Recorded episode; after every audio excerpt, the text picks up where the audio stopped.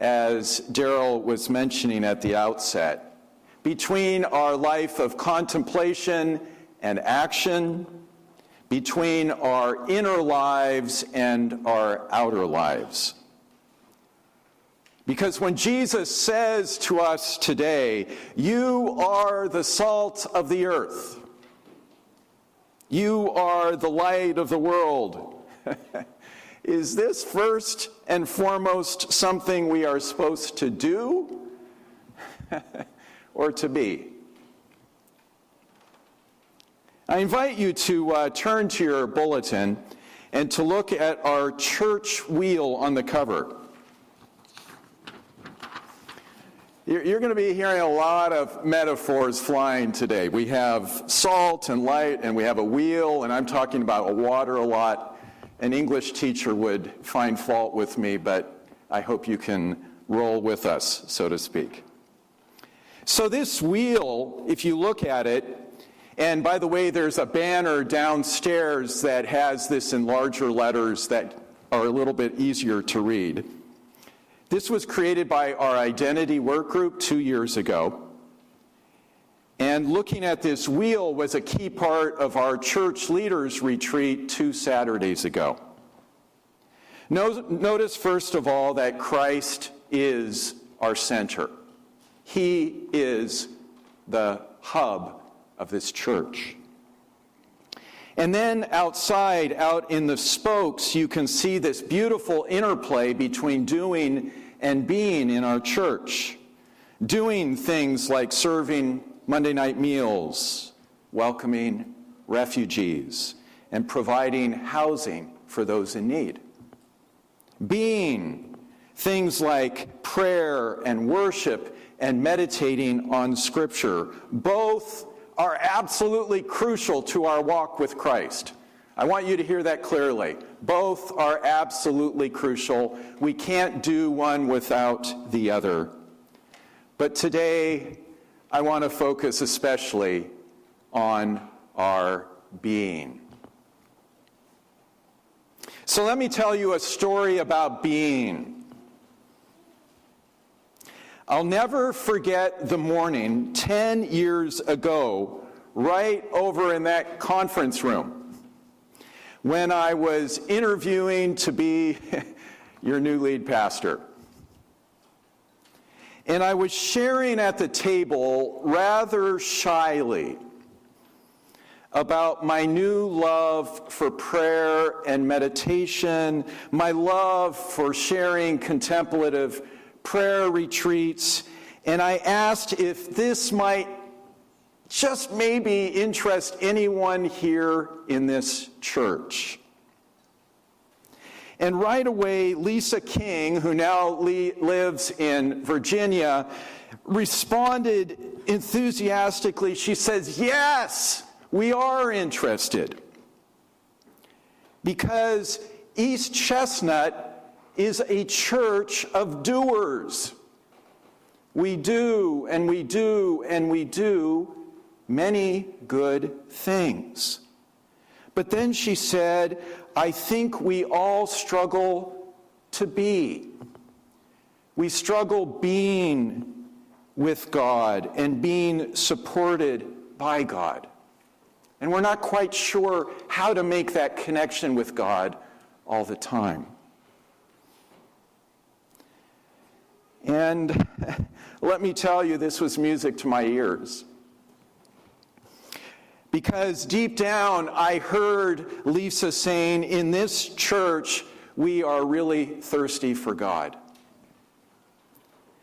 And one of the things that was happening in that interview process is that, in contrast, at the other church where I was interviewing and where I thought I wanted to go, I just kept on sensing that they weren't thirsty. And so, what happened with Lisa and some of the conversations that followed became a crucial turning point in my hearing God's call to come here, all the way out here to Lancaster 10 years ago. Thanks be to God. So, our focus today on doing and being reminds me of a little story from back in the 1960s that some of you may have heard about some graffiti that was written up on a warehouse wall in Dallas. First, someone wrote up on the wall, To do is to be. Lao Tzu, the Chinese philosopher. And then later on, someone came along and wrote a second line below that To be is to do. Jean Paul Sartre, the French existentialist. And then someone came along and wrote a third line down below Do be, do be, do. Frank Sinatra, you know. Do be, do be, do. In our gospel readings right now from Matthew, we find ourselves in the Sermon on the Mount. And our Lord Jesus is using vivid word pictures to help us to see and to contemplate and to live into the kingdom of God. God's beautiful realm of justice and shalom and wholeness and kinship and prayer to be lived right here, right now. And then following the Beatitudes, which we heard last week, remember, blessed are, blessed are, blessed are. Today, Jesus begins by giving us not so much a to do list, but a to be list. As he says in verse 13, you are the salt of the earth. You are the light of the world. In other words, he is saying, be who you really are. And the wonderful thing about this, that we almost always miss, is that in the original Greek, every one of these you are the salt of the earth, you are the light of the world, are plural, plural pronouns. In other words, he's saying, You all together are the light of the world. And you know, I love to say this. You know, if Jesus were from Pittsburgh, what would he say? Yins are the light of the world. How about Philly? Yous are the light of the world. Exactly. So, the first thing I want us to remember today is that being salt and light is something that we are called to do together. If you were listening to Krista Tippett this last week, she talked about collective effervescence. This is what Jesus is talking about living and moving and being together, light and salt. A second thing I want you to go home remembering today is that our being salt and light needs to be sourced in God. And so today I want to challenge all of us to start creating our own to be list. And first and foremost on our to be list is something about our being connected with God through prayer, meditation, yoga, or brief pauses, sacred pauses throughout the day, or by drinking regularly from our divine source through worship, spiritual reading, or walks in nature.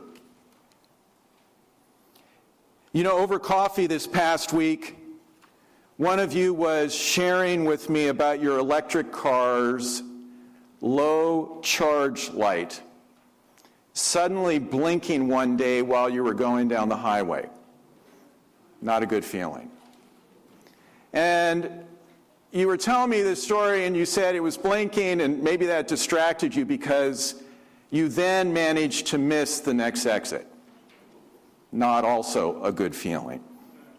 And you were very much in danger. I didn't know this, but an electric car, when the charge gets down to a certain point, it automatically goes down to five miles an hour for a while and then it stops. Very dangerous on a highway.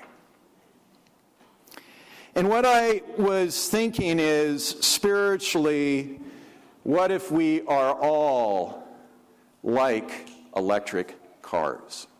Really? What if we are like electric cars? You know, this past week, I realized one day that I spent the whole day feeling off kilter, anxious, pushy, and impatient. You ever have one of those days? I guess I'm the only one. All right. And you know what I realized is that evening I was like, Danette, what's going on? What I just feel off all day. And I realized that that morning I had had an early breakfast and I had missed my daily rendezvous with God. And it was just a little insight into how those moments of reflection and connection with God, I'm not talking about an hour, maybe just five minutes of connecting, are so vital to our spiritual well being throughout the day. So, dear friends, a daily rendezvous with God. And I'm using rendezvous very purposefully this is a love thing. This isn't work. This is connecting with God, the lover. God helps to gentle and stabilize us, to sustain us, so that we actually have light to shine and salt to flavor our lives with. And one of the things that happens is that when we begin our to do, I said it, our to be list, with God, other things quite naturally flow into our lives, like being kind, being brave, being available, interruptible, being grateful being patient, being curious, being gracious, being correctable, and being fully human.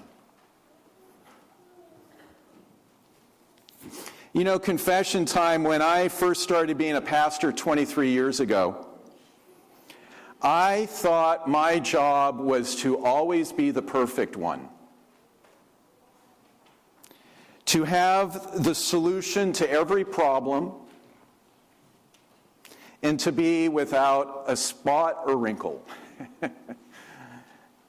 In short, I was trying to shine with my own life or my own light and to be salty with my own salt, and it was completely exhausting. Really, really exhausting. And so in recent years, I found myself offering, often wondering what if a crucial part of our being salt and light together is not our moral perfection? But our vulnerability about how much we actually need God's grace and mercy in our lives, moment by moment, day by day. Or to connect with our 2023 scripture, what if we're all just a bunch of thirsty people telling other thirsty people where to finally get the drink that they really need? I love that Jesus says, Those who drink my living water will never be thirsty again. So, friends, what if we don't show up here every Sunday morning because we are better than our neighbors or wiser or more virtuous than them, but instead because we show up here because we are thirsty? We know where to come and the one to whom we should go to quench our thirst.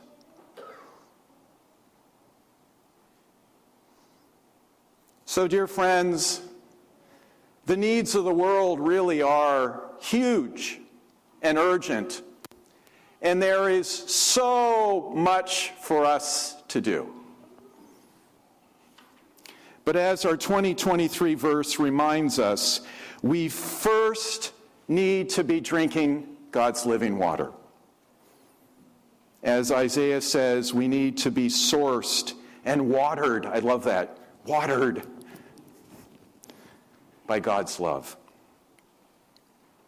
Our being in God is what needs to sustain all of our doing. And then it goes on and on and on. So, do you remember that warehouse graffiti in Dallas? Doobie, doobie, doo. I think Jesus would want us to add one more line. Be, do, be, do, be. Can you sing that with me? Be, do, be, do, be. Amen.